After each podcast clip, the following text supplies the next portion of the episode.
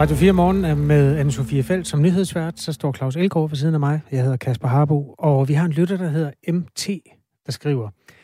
Vi gik fra, at Taliban ville være 90 dage om at erobre landet, altså Afghanistan, til det tog dem sølle 5 dage ish. Og det er så kendetegnende for de sidste 20 år. Taliban er gang på gang blevet undervurderet. Jeg bliver så trist til mode over alle de menneskeliv, der er gået tabt, skriver vores lytter MT altså. Øh, ja, og så står der kommet en her fra Lars Massen, der hedder, det skriger der til himlen, at de ansatte på ambassaden ikke kom ud, før soldaterne tog halen mellem benene med venlig hilsen Lars Massen. Deres venner mod Afghanistan, hvor Taliban altså har taget kontrol over hovedstaden Kabul. Ja, fordi i Afghanistan, der har øh, Taliban som sagt altså taget, øh, overtaget magten, kan man sige. Hovedstadens lufthavn er lige nu sikret af det amerikanske militær, hvor vestlige øh, diplomatiske ansatte og tidligere lokalansatte er ved at blive evakueret. Det fortæller en talsperson fra det amerikanske udenrigsministerium. Og det sker bare få måneder efter Danmark og alle de andre vestlige styrker forlod landet. Talibans talsmand meddelte søndag, at de forventer en fredelig magtoverdragelse i løbet af få dage. Nu kan jeg så sige godmorgen til dig, David Vestenskov. Du er chefkonsulent ved Forsvarsakademiet. Er det realistisk, godmorgen. at øh, Taliban kommer til at overtage kontrollen med landet helt uden kamp? Er det et realistisk scenarie? Ja, jeg vil også sige, det er også den pil, som, eller den vej pilen peger lige nu. Også fordi der er et helt klart interessefællesskab øh, fra, øh, altså fra Talibans side og fra international side i forhold til at lave den her magtoverdragelse så fredelig som muligt. Men hvorfor er der ikke nogen, der kæmper imod? Altså, de har jo nærmest øh, marcheret i parademars øh, hele vejen frem til, til præsidentspaladset. Hvorfor er der slet ikke nogen, der skyder igen, for at sige det som det Jamen, det, det, det er simpelthen fordi, at da de for, for en uges tid siden, altså Taliban, indtog øh, det første større befolkningscenter, jamen så er det simpelthen med til at starte en dominoeffekt, hvor man mister troen på, at det her kan lade sig gøre. Også særligt fordi, at de fik taget de her øh, store byer op i nord, som traditionelt set ikke er deres højborg. Øhm, så, så, så sikkerhedsstyrkerne mistede simpelthen troen på, at det her projekt øh, kunne lade sig gøre, altså det afghanske system. Øhm, og så oven i det, jamen så er der ingen tvivl om, at den her proces, jamen det var noget, der startede helt tilbage med den her tilbagetrækningsaftale mellem USA og Taliban for snart 20 måneder siden. Øh, for mig at se, jamen, så var det jo et klart signal både til den afghanske befolkning og sikkerhedsstyrkerne om, at, øh, at øh, det her system havde en udløbsdato, øh, og det har vi jo så set hen over de sidste uger, at, øh, at det, den her udløbsdato, jamen, den er nået nu. Nu siger du, at de har mistet troen på, at det kunne lade sig gøre. Er der i din optik, eller har der i din optik nogensinde været en tro på, at det kunne lade sig gøre? Altså har der været modstand fra start af overhovedet? Jamen, det er, jeg tror, der har været en stor tro på det her. Øh, også hvis vi går, hvis vi, hvis vi går længere tilbage øh, i tiden. Øh, så tror jeg indledningsvis, at der var, der, var, der var en meget stor tro, også fra afghansk side på, at, øh, at, at, at det nye projekt i hvert fald kunne flytte landet i en eller anden retning. Øh, men, men det er klart, i takt med, at, øh, at, at særligt den her amerikanske tilbagetrækning blev i talsat, øh, jamen, øh, så, så, så øh, indikerede man og signalerede man selvfølgelig også, at, at det var øh, en dato snarere, end det var forholdene på jorden, der kom til at afgøre, øh, hvor længe man ville blive. Øh, og, og det er klart, det, det, det sætter noget frygt, og det sætter nogle... Øh, øh, en, en, hvad kan man sige, en tankeproces i gang, hvor at ikke bare den afghanske civilbefolkning, men også alle de her forskellige grupperinger rundt omkring, de væbnede grupperinger, øh, og, og, og, andre, øh, og andre politiske grupperinger, jamen de har jo sådan set øh, lige siden der blev nævnt en exit-dato for, for over 10 år siden, jamen så har de sådan set forberedt sig øh, på den her dag. Øh, og, og i takt med, at ja, tiden, hvad kan man sige, siden 2014 er gået, jamen så har regeringen øh, mistet mere og mere øh, Øh, territorie. Øhm, og, øh, og, så, og så bliver det den her effekt, hvor jamen, øh, du taber lidt troværdighed, du taber lidt tro, du taber lidt legitimitet, hver gang du taber nogle områder, også selvom det er øh, yderområder og tyndt befolkede områder. Øh, og på et tidspunkt, jamen, så, så, kan, så, kan, så kan kampmoralen og troen på det her sådan set, øh, så, sådan set øh, ikke, ikke gøre den store forskel, om så man har en så forholdsvis veludrustet her, som, som den afghanske, øh, som den afghanske her trods alt var. Ja, altså David Vestenskov med os, chefkonsulent ved Forsvarsakademiet, og vist også far. Er du ved at følge børn i skole, David Vestenskov? Ja, der var lige en, øh, en klokke. Er, er, det, er du okay? Er det... Jeg er fri, helt okay. Ja, ja. det er godt. Øh, jeg har lige et spørgsmål, eller faktisk et par input fra nogle af Radio 4 Morgens lyttere, fordi der er, øhm, der er blandt andet en, der skriver, alle ved jo, at det er CIA, der har trænet Taliban. Er det rigtigt? Ej, det, øh, så, så er der nogen, der ved noget, jeg ikke ved i hvert fald. Jamen, den er også ny for mig, det er derfor, jeg spørger. Altså, er øh, jeg tror, det de henviser til, det er, at til, tilbage i 80'erne under den sovjetiske intervention, øh, jamen, øh, der, der, der havde vi jo de her mujahediner, de her hellige krigere. Øhm, og de blev i høj grad finansieret øh, fra, øh, altså af, af, amerika, øh, af amerikanerne øh, og, og, og trænet af pakistanerne. Øhm, og det er jo klart, det er, det er hvad kan man sige, på, på fundamentet af nogle af de her forskellige mujahideen-bevægelser, at, at Taliban øh, opstod. Øh, men, men man skal ikke... Øh, altså, mujahideen-bevægelsen og Taliban er ikke det samme. Øh, Taliban opstod som et produkt af den borgerkrig, der var fra 92 til 96 i landet. Og det anarki, som opstod, fordi netop de her mujahediner, da de fik magten tilbage i 92, ikke kunne enes om en politisk retning for, øh, for, for, for Afghanistan og begyndte at, øh, at bekrige hinanden. Øhm, en anden lytter spurgte, bliver der nu efterladt en masse øh, isenkram, som de kan overtage? Altså de organisatoriske ting, der for, altså for eksempel amerikanske øh, militær forlader jo USA. Mm. Efterlader de øh, våben og, og ting og sager, som øh, Taliban kan gøre brug af? Ja, altså man kan sige, den, den has, der har været i deres fremmars, altså øh, der, der har de jo ikke kunnet nå at tage, øh, og, og, og tage meget af det udstyr med, øh, som, som, som, som der er. Og særligt den udrustning og det udstyr, som, som de afghanske sikkerhedsstyrker havde, Jamen altså, vi så jo, at de, de, de på få timer kunne forlade de her militære installationer, og det er klart, de kunne hverken nå at destruere det eller, øh, eller tage det med. Øh, jamen, jamen så, så rigtig meget af det her udstyr, jamen det er jo, øh, det er jo i Afghanistan nu, øh, og, og, og det vil alt andet lige jo, øh, hvad kan man sige, udgøre øh, øh, hvad kan man sige, et, et aktiv for Taliban og gøre dem bedre, øh, bedre udrustet. Altså jeg vil sige, øh, når det er sagt, jamen, øh, så, så er det ikke det, der har gjort forskellen øh, hen, hen over den sidste uge. Det er ikke, de har fået adgang til, til, til, til yderligere våben, og det er også min vurdering, at der, altså, der, der er så mange våben i, i, i, i Afghanistan, og, og, og, og man kan sige, nu, nu kommer der så yderligere våben på, på Talibans hænder indledningsvis, øh, men det vil også være våben, som, som der vil florere rundt øh, blandt, øh, blandt øh, forskellige grupperinger solgt på et sort marked, øh, og, og, øh, og, og igen øh, altså vil være en katalysator, som jeg ser det, i en, i en, i borgerkrig fremadrettet. Der er flere, der spørger til terrortruslen også, fordi nogle af vores lyttere kan huske, at det var jo grunden til, at øh, vestlige koalitioner overhovedet havnede der, fordi der var sådan overlap mellem Al-Qaida-organisationen og, og Taliban. Altså er der en terrortrussel i det nuværende Taliban? Altså Taliban som, øh, som, som, som bevægelse er nationalt orienteret. Det har de altid været. Altså det har været et islamisk emirat i Afghanistan og afgrænset geografisk til Afghanistan, der sådan set hele tiden har været målet. Øh, man har aldrig fra Talibans side haft øh, hvad kan man sige, et ønske om at, udgøre, at udføre terrorangreb i Vesten øh, eller sågar i, i, i, i regionens øh, andre, andre lande. Øh, når det er sagt, jamen, så er der jo så var der jo et, tæt, et samarbejde mellem øh, al-Qaida øh, og Taliban, som jo startede, da, da Osama bin Laden kom til landet.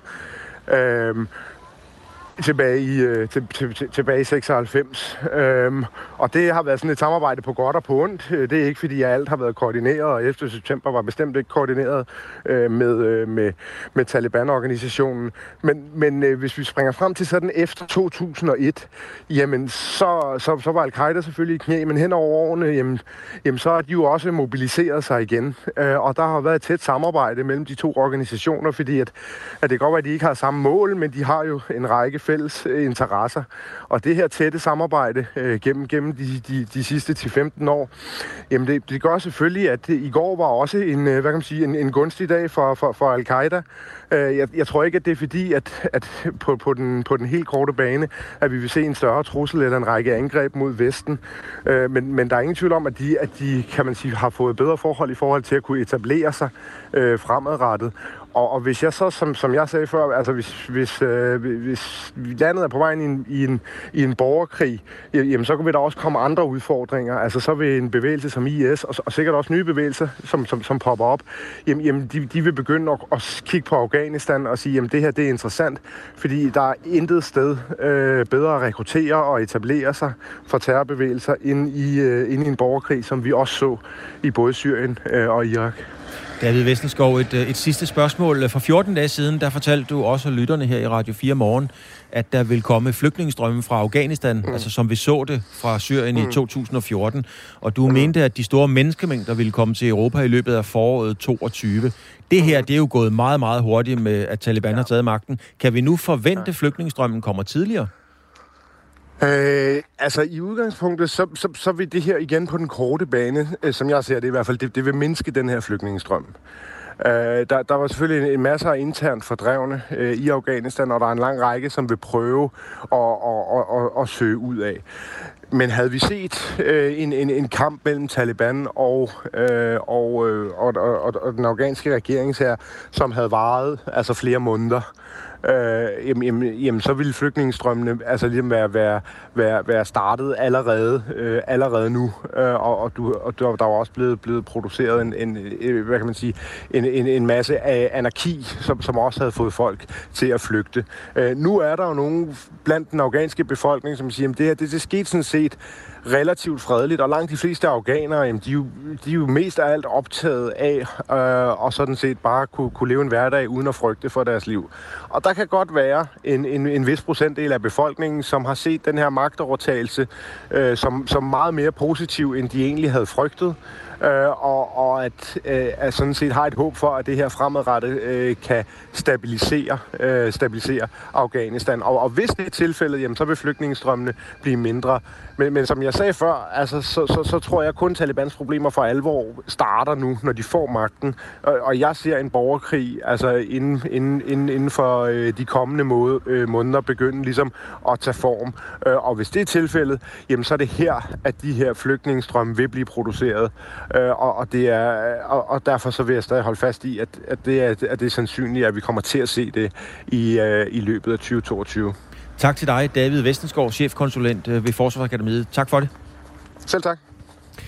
Klokken er 18 minutter over 8. Der var um, mange gode bidrag fra Radio 4 Morgens Lytter i det interview der. Øh, man kan skrive spørgsmål ind, som man synes, øh, der skal stilles på 1424. Så gør vi vores bedste for at få dem til at passe ind. 18 over 8 er klokken, som sagt. Øhm, vi skal vende os mod ridesporten, som i nogens optik skal udelukkes fra fremtidige olympiske lege. Det mener i hvert fald organisationen PETA, People for the Ethical Treatment of Animals, den internationale interesseorganisation, der kæmper for dyrs vilkår overalt i verden. I et brev til formanden for den internationale økonomiske, ej, olympiske komité, der skriver den her organisation, at man kræver alle discipliner med heste fjernet, efter at der ved det seneste OL har været flere episoder, hvor hester blev mishandlet. Ikke hester. Heste hedder det i flertal. Der var øh, mest i øjefandle en hest, der deltog i ridebanespringning med blod løbende ud af næsen. Øhm, og en anden øh, hest med navn Jetset blev aflivet efter, at den havde fået slemme skader, fordi den havde været med i noget terrænridning, der ikke gik så godt. Der var også en tysk træner, der blev smidt ud i vandære, efter at øh, hesten blev slået. De her billeder kom frem under OL, under moderne femkamp, øh, var der også, øh, og sådan kunne man blive ved med at riste de her eksempler op. Benny Ølman Larsen er formand for Moderne Femkamp i Danmark, og med os i telefonen nu. Godmorgen. Ja, godmorgen. Øhm, det var meget lang indflyvning til dig, formand for Moderne ja, Femkamp. Ja, det var fint. Ja, det var bare for at rise hele øh, klangbunden op for det her. Hvad ja, synes du om forslaget ja. om at fjerne hestene til OL? Nej, men altså, det, det er jo, øh, det er jo øh, altså, når man, øh, altså organisationens øh, øh, core business øh, og, og hovedfokus, så kan man godt forstå, øh, at, at der kommer en udtalelse på den person. Men at det er jo lidt øh, som at rette bager for smed. Altså, øh, det er jo klart, der har været nogle problemer, og store, større og mindre problemer, og, og dem, det, det, det er dem, man skal angribe. Hvordan gør man det uden at, at fjerne sportsgrenene? Jamen altså, man, man, man kan jo ikke, man kan jo ikke øh, øh, øh, hvis man nu ville gå tilbage over tidligere olympiske lege, så øh, ville der sikkert være nogle tilsvarende øh, øh, sige, uheldige øh, detaljer. Øh, og, men altså, det, når nu I ringer til mig, så snakker vi jo moderne femkamp, ja. og øh, det er jo ek- ekstremt uheldigt, øh, det vi oplevede øh, på tv, og det var et sammenfald af, af rigtig mange uheldige øh, øh, sige, øh, aspekter. Og, og, og, og øh, der er ikke nogen, på den basis er der ikke nogen, øh, eller der er ikke nogen basis for at, at, at straffe hele ridesporten på, på grund af, at der er, en idræt, der øh, har en uheldig fremtiden. Det, du, du, du ryger lidt væk, Benny Elman Larsen. Du skal lige ja. holde røret tæt på. Sådan der. Ja. der. Nu er du klar igen. Ja, er det bedre? Ja, meget bedre. Okay. Ja, altså, ja. jeg riser lige noget op, inden du går videre. Moderne femkamp, yes. det er jo altså en OL-disciplin, hvor man svømmer, fægter, skyder og løber, og springer på hest. Man får en ja. tilfældig hest, øh, som man har 20 minutter til at lære at kende, og varme mm-hmm. op, inden man skal dyste. Hvor ofte ja. er man nødt til at piske eller slå øh, til hesten, for at få den til at markere ret i den sport? Stort, set aldrig. Altså det er, det er ikke... Det, der er forberedelses, forberedelsen til netop ridedisciplinen, det er, at hestene er udvalgt efter banen, at de skal kunne gå banen øh, ubesværet. Og de, har, de er blevet testredet på banen, så de har sprunget alle springene et antal gange. Og øh, hvis der er øh, øh stop, for eksempel øh, øh, på i, i, i testredningen, så bliver de taget ud et, medmindre man kan forklare, hvorfor det enkelte stop har været der. Og det vil sige, at de, de heste, man starter med, kan øh, gå banen ubesværet, hvis de ikke bliver, hvis de ikke bliver forstyrret eller skamredet eller så videre. Som, øh, og, og det er noget, vi ordner på opvarmningsbanen normalt. Så pisk, øh, altså det, selvfølgelig har man en pisk i hånden, øh, og det er for lige at opmuntre hesten til, at, at nu springe et spring, øh, ved man lige lægger, lægger pisken simpelthen på bagparten af hesten. Det er den måde, man normalt bruger en springpisk på. Men opmuntrer øh, men, hesten, kalder du det? Kan du det? Jamen, jeg, jeg siger, jamen, læg mærke til, jeg siger at lægge pisken på bagparten. Ja, ja, ja. Det, det, og ofte er det nok lige at bevæge pisken så i, i øh, det ved alle ridefolk, at lige så snart en, en, en hest ser en, en, en, øh, en springpisk, som har en meget kort pisk, der, der når ned på bagparten. Så øh, når den ser øh, pisken blive bevæget, så er det normalt nok til, at den øh, øh, at, den, at den ligesom reagerer på den bevægelse, uden egentlig at blive, blive berørt med pisken. Så det vi så øh, i TOL var absolut øh, helt øh, ude der, hvor det, den, den redning skulle have været stoppet. Den hest skulle ikke have været startet i anden runde. Det er sådan set den korte version af det. Hvad med rytteren? Kunne man have sagt nej tak til hende også? Jamen, det, det der er tragisk, det er, at uh, Annika Sløj er faktisk en rigtig god rytter. Hun har været lavet femkamp i rigtig mange år. Og, og, og, uh, men det går fuldstændig i koks for hende, og det er utilgiveligt. Hun skulle have stoppet rigtig selv tidligere. Men katastrofen sker sandsynligvis på det tidspunkt, hvor at, at femkampens regelsæt ikke er i orden. Og det er det, der skal gøres noget ved. Hvordan når man til enighed så og sikrer, at hestene har det godt? Nej, men det, det gør man simpelthen ved, at, at, at man ikke øh, rydder ind på en hest, der ikke er klar. Kan man altid vide det? det? Ja, men det, det er jo, altså, det, det, det, det ved man jo, øh, det, altså det, det ser man på i, i hele forløbet. For det første er den her hest gået en, en grim ridning i første runde, så er der et eller andet, der ikke fungerer. Så gør man det mellem første og anden runde, at man, at man øh, lader den springe nogle spring, og hvis den stadigvæk har problemer, så bliver den taget ud af konkurrence. De fleste spri- øh, heste springer øh, med glæde, eller i hvert fald med tilfredshed, øh, uden at gøre modstand, og springer gerne. Trækker på springene. Hesten trækker jo selv på springen. Det er ikke sådan, at man sparker hesten over springen, men hesten trækker jo på springen, når de ser dem. Og, og de inddeler selv øh, de dygtige heste osv. Så, øh, så, så øh, så der er den forberedelse, der, der er, er normalt tilstrækkelig, men, men øh, det her, det går helt galt.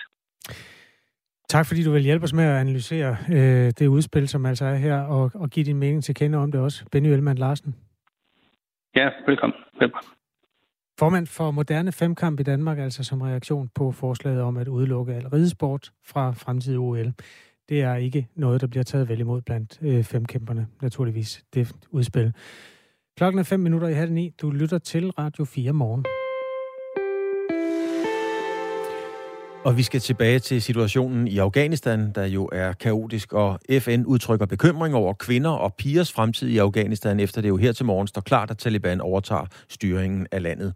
Senere i dag samles FN's Sikkerhedsråd for at diskutere situationen i Afghanistan. Godmorgen til dig, Katara Pavani, samfundsdebattør og direktør i organisationen Løft, der arbejder for at forebygge negativ social kontrol og negativ social arv. Du er selv flygtning fra Afghanistan. Du kom til Danmark i 86. Deler du FN's øh, bekymring øh, omkring kvinder og pigers fremtid? I den grad. I den grad. Altså, jeg, jeg har rejst tilbage til... Jeg kom til Danmark som kvoteflygtning i, i 1986 øhm, og rejste tilbage af to omgange til, til Afghanistan.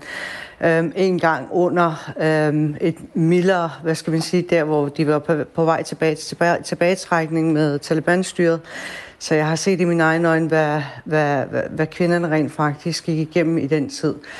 Øhm, og, øhm, og man kan jo også godt høre fra nogle af de få stemmer af kvinder, der, der forsøger at trænge igennem internettet, at, øh, at nogle af dem de udtrykker simpelthen, at de vil hellere dø, end at leve under det styre igen.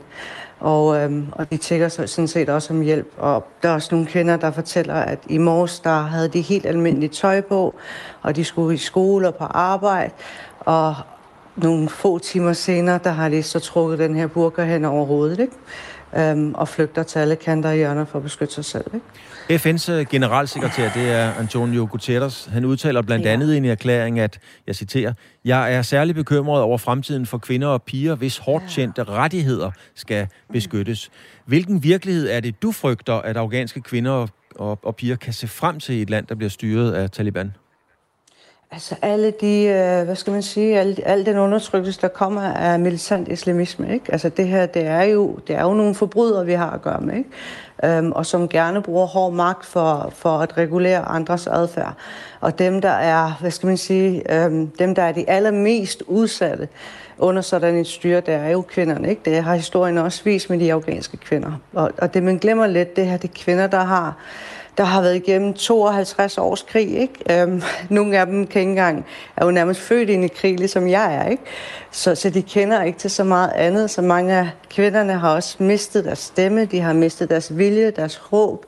Øhm, og, og er jo simpelthen så bange, og det man også glemmer, hvis man sammenligner det med Syrien, der at Taliban er langt mere organiseret og, og, og, og langt mere, hvad skal man sige, også på den måde øh, dygtig til rent faktisk at overtage magten ikke? og beholde den.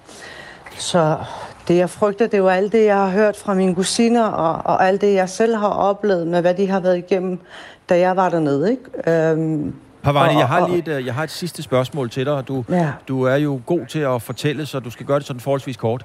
FN er jo opmærksom på den her problemstilling, men, men den mm. virkelige verden, der må man jo bare sige, at uh, alle udenlandske aktører, uh, de er jo på vej ud af landet, eller er ud af landet. Hvad er det reelt for nogle muligheder, der er for at hjælpe de her afghanske kvinder og piger?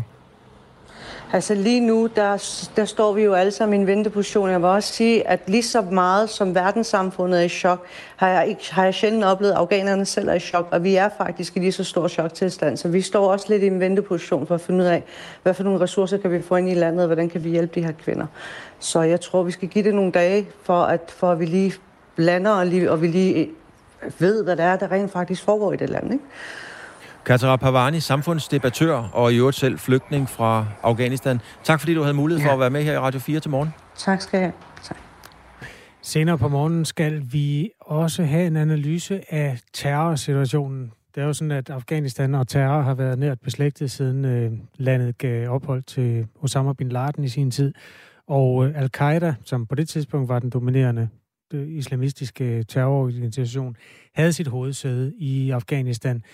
Øhm, efter at Taliban så vender tilbage, vil det muligvis øge terrortruslen mod Vesten. Den analyse skal vi i hvert fald have fra Jakob Korsbo, der er tidligere analysechef i Forsvarets efterretningstjeneste, og som hører til dem, der mener, at øh, vi kan sove en lille smule mindre roligt her i Vesten i relation til terrortruslen fra islamiske miljøer.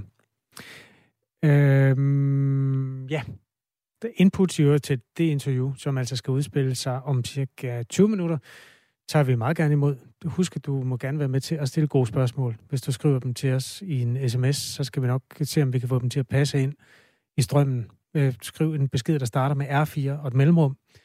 og dit spørgsmål eller din kommentar, og så send den ind på nummer 1424. Det her det er Radio 4 Morgen med Claus Elgaard, Kasper Harbo og nyhedsvært Anne-Sophie Felt klokken halv ni.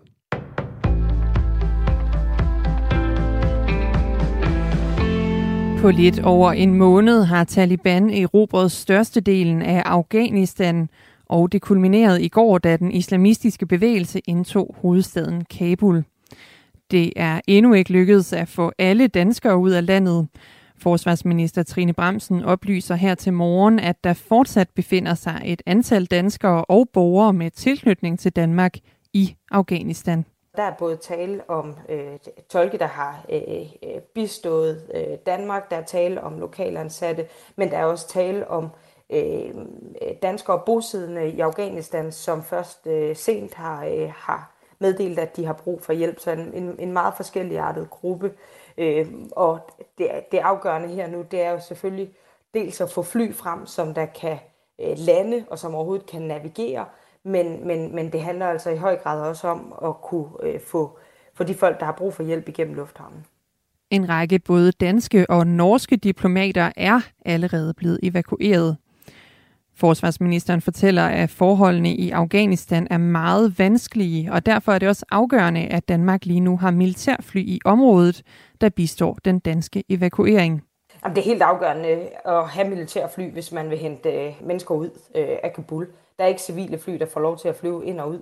Øh, og derfor har det altså været helt afgørende, at vi havde øh, de her fly i området, havde truffet beslutning øh, om det. Forsvarsminister Trine Bremsen vil hverken fortælle, hvor mange danske militærfly, der er til stede i Afghanistan, eller hvilken opgave de helt konkret løser. Men vi ved, at Danmark forsøger at få de ansatte og deres familier på den danske ambassade i Kabul ud af landet, sammen med omkring 45 lokalt ansatte afghanere, der også skal have deres familiemedlemmer med. Hvordan det præcis vil foregå, fortæller øh, Trine Bremsen dog ikke. Og vi fortsætter med morgens helt store historie. Amerikanske embedsfolk melder om kaotiske tilstande i lufthavnen i Afghanistans hovedstad Kabul. Her forsøger hundredvis af civile at komme ud af landet. Amerikanske soldater har været nødt til at affyre skud øh, op i luften for at forhindre en større menneskemængde i at løbe ud på startbanen. Det oplyser en unavngiven amerikansk embedsmand her til morgen dansk tid. Amerikanske tropper har slået ring om lufthavnen. Soldaterne hjælper i øjeblikket med at evakuere ansatte på ambassader og andre civile. Og så til en lidt bedre nyhed, for det går nu bedre med dansk økonomi, end det gjorde, da coronakrisen startede. I andet kvartal af i år, der voksede Danmarks bruttonationalprodukt, der er et udtryk for størrelsen på et lands økonomi, med 2,2 procent. Det viser en forløbig opgørelse fra Danmarks Statistik. Dansk økonomi har med fremgang nået et niveau, der er højere end fjerde kvartal 2019 og har dermed indhentet det fald, som coronakrisen påførte, skriver Danmarks Statistik.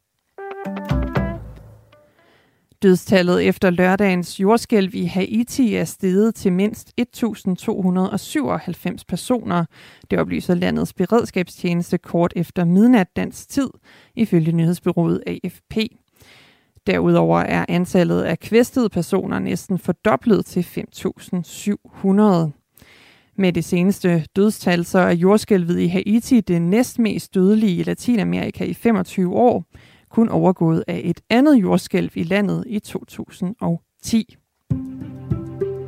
Vi får skyet vejr med regn eller byer, der kan være ret kraftige og med torden og temperaturer mellem 14 og 19 grader. Det var nyhederne her på Radio 4 med Anne Sofie Felt.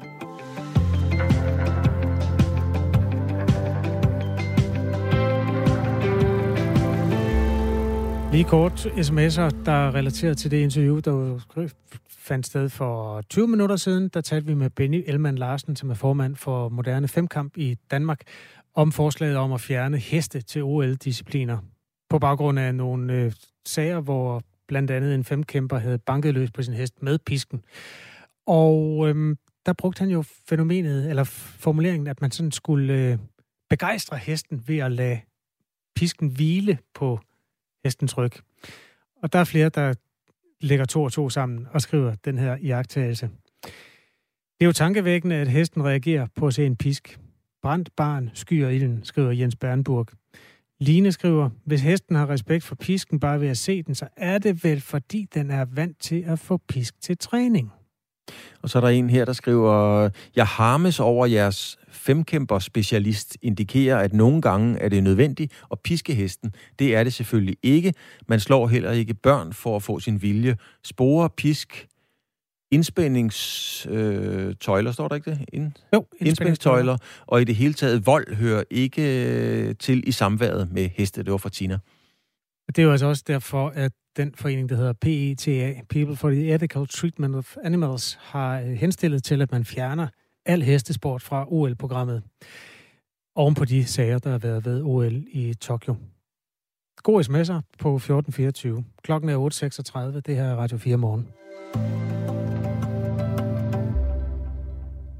I de her dage er der World Pride i Danmark, hvor lighed og mangfoldighed bliver hyldet af blandt andet danske LGBT-personer, homoseksuelle, transpersoner osv. Og der er fyldt med flag, fester, regnbuer og debatter.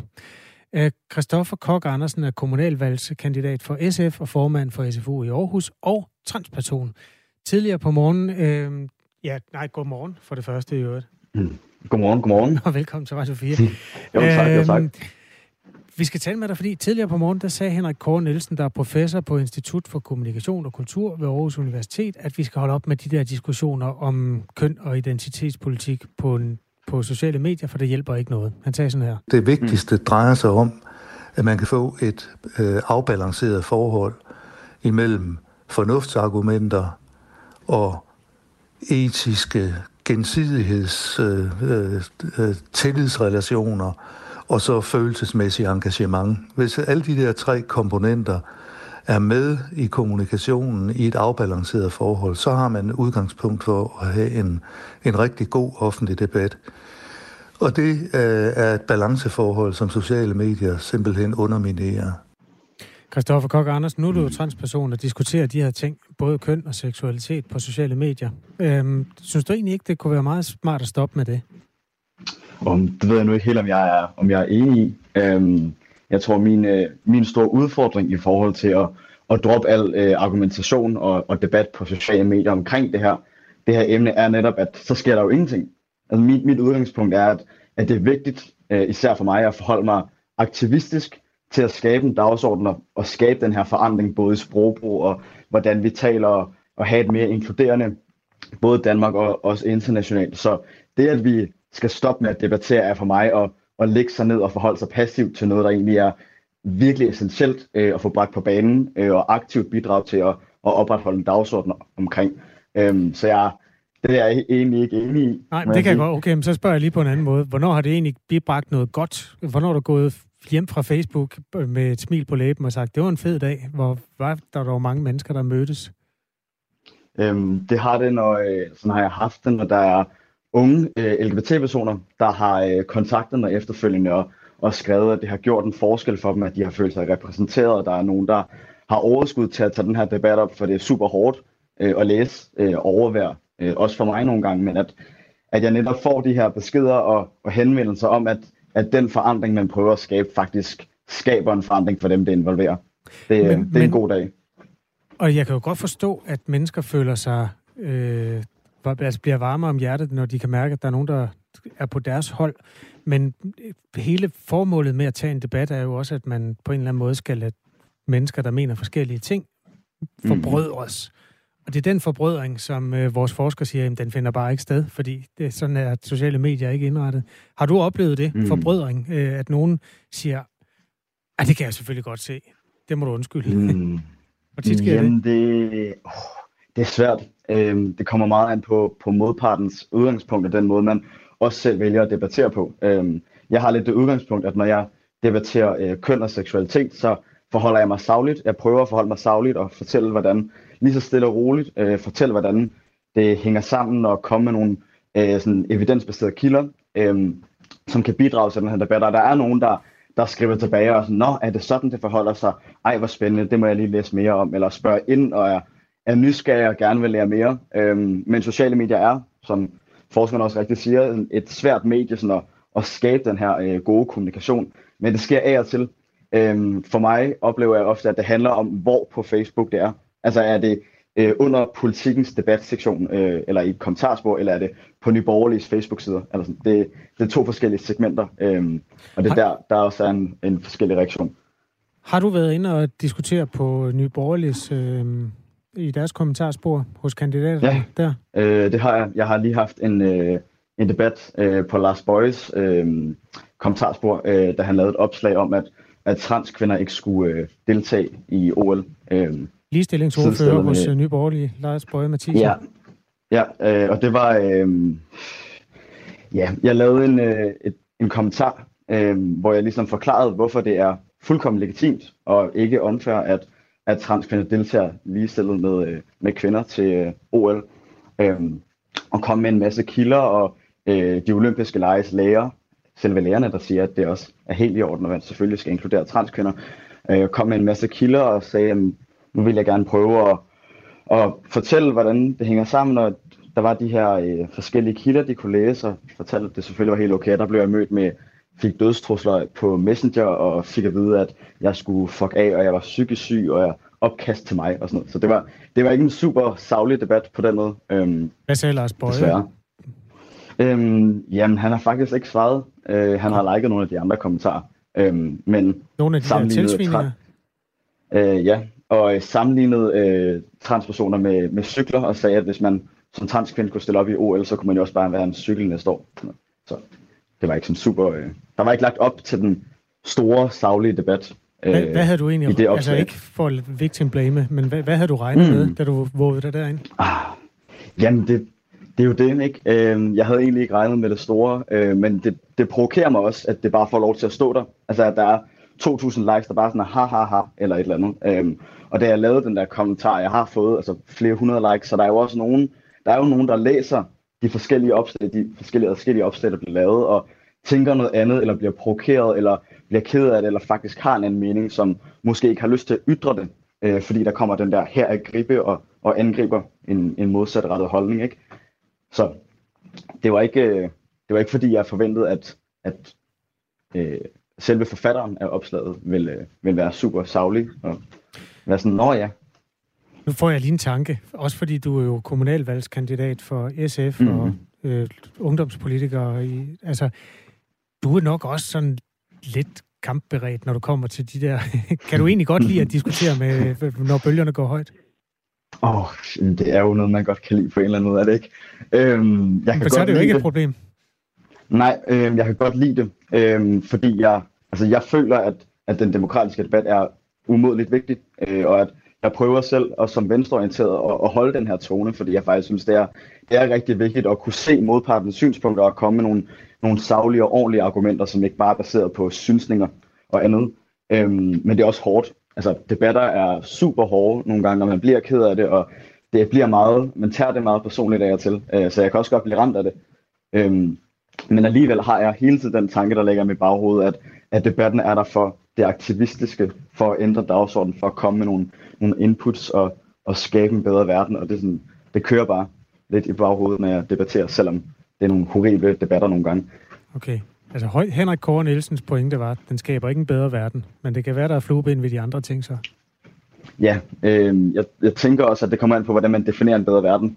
Øh, en bedre verden for mig er ikke nødvendigvis, at der er 300 mennesker, der skriver, jeg er virkelig enig, nu skal vi skabe øh, den forandring, du taler om, men at, at man netop bryder med, med det ekokammer, eller med de dybt transfobiske og diskriminerende kommentarer, der ligger på internettet, øh, og prøver at bevæge det i en anden retning. Nogle gange går det bedre, andre gange er der ikke sådan det store publikum, men det, at det er synligt, øh, synlighed for mig betyder virkelig meget i, i det her debatforum, også selvom det kan være svært at få få den der debat øh, op at køre, så vil jeg ikke mene, at det er, at det er tabt overhovedet.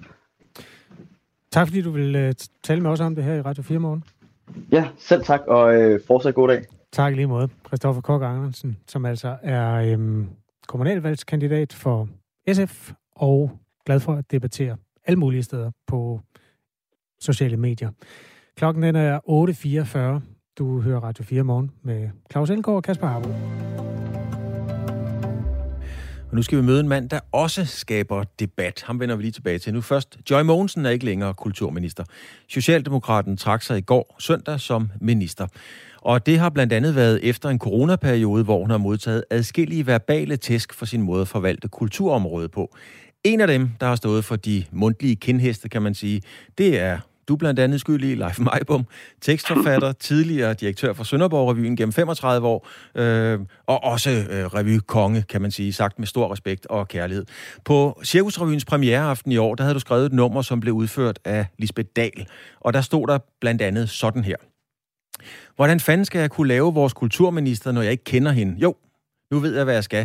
Jeg skal, hvis jeg skal redde det her møg. Jeg skal bare være usynlig, aldrig udgive noget på skrift, og så ikke have en holdning, og så ellers bare holde kæft. Nu er hun så en sækker blot, Majbom. Hvordan har du det med det? Ja, altså, jeg er jo ikke utilfreds med, at vi skifter kulturminister. Det må jeg sige. Jeg har jo ikke været så vildt begejstret for det, hun har gjort, eller rettere sagt, øh, alt det, hun ikke har gjort. Øh, så, så det er jo fint nok, øh, synes jeg, at hun finder ud af, at det måske ikke er hende. Nu kan jeg så se, at der er nogle personlige omstændigheder i det også, øh, øh, og det synes jeg selvfølgelig er beklageligt for hende personligt, for det, det har jeg jo ikke noget øh, og grund til at hakke på hende for det. Øh, jeg vil udelukkende, hvad skal vi sige, hakke på det politiske, som hun har gjort, eller rettere det, hun så ikke har gjort. Majbum, i en helt anden sammenhæng, der har vi to siddet på en terrasse over en kop te, og vi har talt om, øh, hvordan, hvor tæt man kan gå på, og du, du, du forklarede, at man må gerne være hård, når det er satire, når det er revy, men mm-hmm. der var mhm. også en personlig grænse. Nu har du lige selv sagt, at du ikke er utilfreds med, at hun er væk. Majbum, er du simpelthen gået over grænsen her i forhold til, til den afgåede kulturminister? Nej, det synes jeg bestemt ikke, jeg Jeg synes faktisk, det er et af de numre, som jeg har været lidt ekstra stolt af, fordi ofte har jeg, når man har lavet parodier på politikere, Jamen, så har man tit gjort det lidt. Altså nu, jeg har lavet Birte Røn Hornbæk selv, og jeg har lavet Tyre Frank, og det er jo damer af en vis kaliber, også sådan fysisk, hvor man får nogle billige point foræret, fordi man ser lidt sjovt ud, når man kommer ind i, i, i lidt øh, kraftige damebeklædning og så videre. Øh, her har vi jo netop ikke, eller har jeg jo netop ikke gået ind på hendes udseende, hendes privatperson eller noget som helst. Jeg har bare sagt, at man kan ikke lave en parodi på hende, fordi man kender hende ikke. Det er jo egentlig et, øh, et meget pudsigt uh, udgangspunkt i virkeligheden. Hvem og man drøm... kender ikke hendes politik. Nej, det er... Fordi hun har jo aldrig sagt noget, jo. Altså, øh, øh, jeg ved godt, der kom en coronakrise, som, som selvfølgelig vendte op og ned på, på hele verden, og også på lille Danmark, og selvfølgelig på kulturen og, og alt den på, på vores liv i det hele taget. Men, men der har jo også været netop en kultur, alle kulturinstitutioner har været i dyb, dyb, dyb krise, hvor man sådan set Øh, øh, ikke rigtig har kunne finde ud af, hvor hun var henne i det spil. Øh, bortset fra, hun sagde, at vi arbejder på det, vi finder ud af det. Altså senest der, hvor, det, hvor, hvor urimelighederne har skrevet til himlen om, at, at teaterne først nu fra lørdag måtte spille for mere end 500 og, og, og droppe afstandskravet, hvor vi har set øh, fodbold og sport, og jeg ved ikke hvad, hvor der har stået folk i, øh, i øh, tusindvis i tætte klynger, og, og, og så har coronareglerne pludselig ikke rigtig haft betydning der. Det har været urimeligt. Det har været vanvittigt hårdt for en masse øh, kulturudbydere at, at se på og skulle leve med. Det vil sige, øh, altså Majbom, øh, mange politikere, hvis, hvis det er dem, de har jo deres kendetegn. Det, man ligesom kan fange dem på og, og, og paudiere dem efter. Nyrup er klar, det er fire fingre i vejret, og man siger Lone. Præcis, ja. ja. men men ja. lige præcis med Joy Mogensen, der er kendetegnet, at hun gør ingenting. Er det sådan, du ser det? Ja, og vi ikke kender hende. Ja, vi ser hende i lidt billede en gang imellem, og så ved vi egentlig ikke, hvad hun selv øh, indeholder, hvilke visioner hun har for, for kulturen. Øh, det har vi aldrig fået at vide, faktisk. Og Men... det synes jeg er vanvittigt sørgeligt. Men nu kommer der jo så en efterfølger. Hvem drømmer ja. du om, det bliver måske ikke bare navnemæssigt, men, men også typemæssigt i forhold til at kan gøre noget for det felt, du nu engang opererer i? Jamen altså, jeg, jeg drømmer i hvert fald om, at skal vi lige huske på, at det var sådan set Socialdemokratiet, der indførte kulturministeriet overhovedet med Julius Bumholdt som den første kulturminister. Øh, og nu er det så dem, der har en, en kultur, øh, et kulturministerium, som, som vi sådan set ikke rigtig hører om og, og, og, og bruger til noget, i hvert fald ikke har gjort det. Så, så jeg synes, de har en forpligtelse til at, at virkelig gå ind og lave en kulturpolitik, som er til gavn for, for, for alle i samfundet. Øh, jeg siger ikke, at vi skal bare støtte og støtte og støtte. Jeg siger ikke noget om, men jeg siger, at der skal være en klar linje, og vi skal vide, hvad de står for. Men jeg kan også godt sætte et navn på. Jeg synes, vi skulle have en Mogens Jensen ind som kulturminister. Nu ved jeg godt, at han har jo et et, øh, et tidligere ministerium, var, som han blev gået fra, Fødevareministeriet, på grund af noget med noget minke, og der sidder måske nogle sager der, som ikke er helt afklaret, så det bliver det bliver nok næppe ham, men, men han er i hvert fald en socialdemokrat, som interesserer sig dybt for kultur øhm, og engagerer sig i det og er meget, meget synlig i det kulturelle liv. Øh, men det bliver nok næppe ham. Det må tiden vise, Leif Majbom. Det er ikke kun dig, men også andre, der har meldt ham op. Tak skal du have, Leif Majbom, tekstforfatter og tidligere direktør i Sønderborg-revyen igennem 35 år, og i øvrigt forfatter til alle mulige revynumre rundt omkring i det ganske land. Og lad dig bare brainstormen køre i sms'en, hvis du kan få øje på en god øh, socialdemokratisk, skal det jo nok være, funderet øh, kulturminister. Så kan du bare skrive til os på 1424. Det behøver jo ikke være en person, der sidder i Folketinget, så det er vel, altså, der er vel også folk udenfor, der har tonet socialdemokratisk flag, er der ikke det? Jo, det må der nødvendigvis være, men øh, lige på det seneste har der måske været lidt... Øh... Dorset, Sebastian Dorset, han har så faktisk øh, sagt socialdemokratiske ting mange gange. Prøv at høre, vi bælger jo bare Dorset op uden at blinke. altså, jeg synes, jeg kan huske, at han før har været i spil til nogle forskellige jobs, som man ikke uh, selv uh, så sig i. Det var noget med en radiokanal og sådan noget. Det lader vi ligge. Men hvis du har uh, input til den der, så skriver du bare 1424 er nummeret, du skal sende din sms til. Start den med R4 og et mellemrum. Klokken er 9 minutter i 9, og vi skal tilbage til Afghanistan i en vis forstand. I virkeligheden øh, handler det lige så meget om, hvad Talibans magtovertagelse betyder for os her i Danmark. Flere øh, terroreksperter mener, at det vil øge terrortruslen mod Vesten, at det nu er Taliban, der har magten på de kanter. En af dem, der ytrer sig i BT i dag, er Jakob Korsbo, der er tidligere analysechef i Forsvarets efterretningstjeneste. Godmorgen. Godmorgen, godmorgen. Hvad betyder Talibans magtovertagelse for terrortruslen mod Vesten? Altså, den betyder, at øh, en, øh, vi vil se en tilstrømning til øh, al-Qaida i øh, Afghanistan, og det vil vi første omgang gøre fra øh, personer fra nærområdet, øh, altså øh, Sydasien og Centralasien. Øh, Derefter vil vi også se øh, vestlige øh, rejse til øh, det islamiske emirat for at øh, tilslutte sig øh, al-Qaida. Øh, hvor stort antallet bliver, det er selvfølgelig åbent. Vi har talt meget om islamisk stat de sidste 10-15 år. Vi har talt meget lidt om al-Qaida. Hvor stærk er al-Qaida?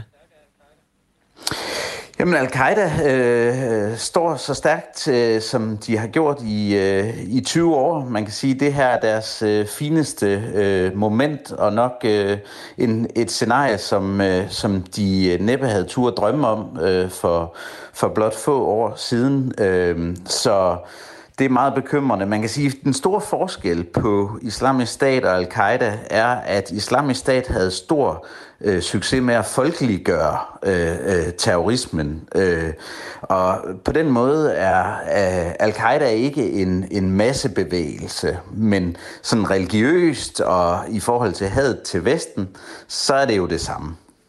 Hvorfor er det, de ikke kæmper på samme front, han har sagt? Hvad er forskellen så mellem de to?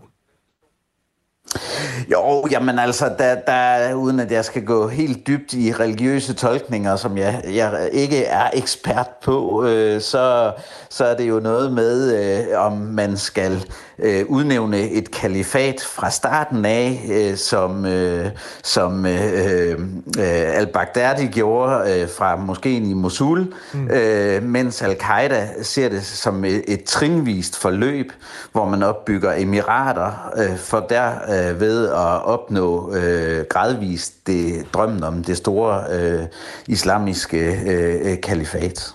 Okay, og det er altså øh, al-Qaida-vægten, øh, at med, eller ja, det der, øh, at øh, Taliban lægger sit lod i, i den vægtskål der. Efter, jeg kommer lige med en faktaboks her, altså efter angrebene mod USA for 20 år siden, 11. september, der erklærede øh, USA jo krig mod terror. Det var derfor, man havnede i blandt andet Afghanistan for at bekæmpe terrortruslen. Danmark var også en del af den koalition. I marts i år vurderede Center for Terroranalyse, at terrortruslen mod Danmark fortsat er alvorlig. Og det er altså militant islamisme, der er den væsentligste terrortrussel der. Den seneste udvikling her, som jo er et lokalpolitik i Afghanistan, meget langt væk fra os. Altså, hvorfor, at, hvorfor øger det terrortruslen mod Danmark? Jamen altså, man måler øh, terrortrusler på to ting. Øh, den ene er hensigt, og den anden er kapacitet. Det vi ved om øh, øh, fristeder, når de opstår, så søger terrorgrupper derhen for at opbygge deres øh, kapacitet. Øh, Afghanistan bliver nu et fristed øh, uden, øh, uden sidestykke i, i, igennem mange år. Vi havde jo selvfølgelig fristedet i, øh, i Syrien-Irak, øh, men ellers er, har, har Afghanistan jo tidligere op til 2001 været det primære fristed blandt, øh, blandt flere, og her opbygger man kapacitet. Det andet målepunkt, det er jo så hensigten, og hensigten den er øh, svækket, eller usvækket. Øh, man, man mener jo selvfølgelig stadigvæk, at øh, roden til alt ondt skyldes, øh, skyldes Vesten. Så, så det er øh, en hel masse mennesker med, øh, med onde hensigter. Den sidste sådan ting, der kommer ind i, i det her øh, parameter, det er jo så de foranstaltninger, vi selv kan, kan træffe mod truslen. Og, øh, og der har vi jo haft succes øh, med at øh, kvæge en efterretningsindsats og vores militære indsatser og holde antallet af terrorangreb mod Vesten øh, øh, nede fra Afghanistan. Nu lægger vi lige Syrien og Irak til side, men det har vi haft succes med. Og der må man sige, efter vi har trukket os ud, der vil vi få et væsentligt ringere efterretningsbillede fra Afghanistan.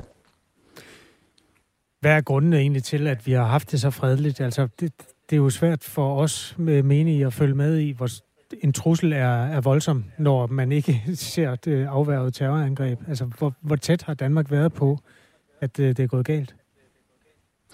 Jamen altså, øh, der har været øh, gennem årene øh, rigtig meget terrorplanlægning. Øh, fra øh, Afghanistan. Man kan sige, øh, det har så været en nedadgående kurve øh, kvæg den, øh, den øh, hvad kan man sige, efterretningsmæssige og militære indsats, der har været. Øh, men det betyder ikke, at al-Qaida har været helt væk. Og, og der kan man jo se på de åbent tilgængelige materialer, der ligger, at der er hele tiden blevet vurderet, jamen der er fortsat en al-Qaida-tilstedeværelse i de øh, grænseegnene mellem Afghanistan og, og Pakistan. Øh, det har der været gennem alle årene. Øh, det er noget, vi har arbejdet rigtig øh, hårdt på at, at følge med i, og der kan man sige, at den efterretningsindsats, vi har haft, har, været, har gjort, at de her terrorplots ikke har kunne blive udført. Hvor langt væk er det fra den nuværende situation, at vi skal til at være mere påpasselige? Altså, Taliban har jo indtil videre ikke øh, indtaget hele Kabul, så der er jo et stykke vej endnu, men hvad er perspektiverne ja, det, i tid? Det, det, det, hvis det eneste, der ikke er indtaget, det er lufthavnen, øh, fordi der står 6.000 amerikanske soldater, men lad nu det ligge. Okay. Øh, øh, altså, det første, det drejer sig jo om at, at få etableret, øh, øh, hvad kan man sige, fristedet. Og som jeg siger, så vil vi se en tilstrømning øh, udefra i første omgang fra nærområdet, senere givetvis også fra, fra Vesten, det viser al erfaring. Øh, og så kan man sige, så er der træning og planlægning. Der hvor det, det, det er rigtig svært at sige lige præcis, hvordan det her vil manifestere sig, det er, som du selv peger på, tidsaspektet. Fordi det er, det er svært, og vi ved, at Taliban og Al-Qaida jo selvfølgelig ikke synes, det var rigtig godt med invasionen og den klapjagt, der har været efter dem i 20 år nu. Så, så man kan sige, et 9-11-style øh, angreb, det er nok næppe det, som de vil forsøge at udføre igen. Øh, og, og der kan man sige, det rokker lidt jo ved hensigten, altså hvordan den øgede kapacitet, som de opbygger, hvordan vil de iværksætte den? Og det kan jeg ikke sidde her og svare på i, øh, i skrivende stund, men, men, men det er noget af det, vi skal holde rigtig godt øje med. Tak fordi du vil øh, give et billede af, som det ser ud nu i hvert fald, Jakob øh, Korsbo. Selv tak. Tidligere analysechef i Forsvarets efterretningstjeneste. Ja, egentlig fantastisk, at, øh, fantastisk, at man kan være så meget på forkant med, øh, med mange ting, og så alverdens samlede efterretningstjenester har ramt så meget forbi skiven på, hvor hurtigt det gik i, i Afghanistan. Det har jeg godt nok undret mig lidt over. Ja, det er du ikke den eneste, der har. Det er, det, øh, Menings Danmark er domineret af mennesker, der synes, at den her burde man have set komme. Ja, det er altid nemt at være bagklog, øh, men, men i mange sammenhænge er de jo dygtige til at, at, at analysere tingenes øh, gang, kan man sige. Men den der, hold op. Afghanistan kommer selvfølgelig også til at sætte aftryk de kommende dage på nyhederne. Øh, I dag var det ret massivt. Vi skal nok blande kortene rigtig godt til dig, også igen i morgen, hvor vi laver tre timers øh, Radio 4 morgen til dig mellem 6 og 9. Hvis du først lige er hoppet på her, så ved at du kan finde os som podcast lige der, hvor du gør det. Der er ring til Radio 4 efter nyhederne, og så er der det femte verdenshjørne, når klokken den slår 10. Lige nu er det 9. Harbo og Elgård siger tak for nu. God dag.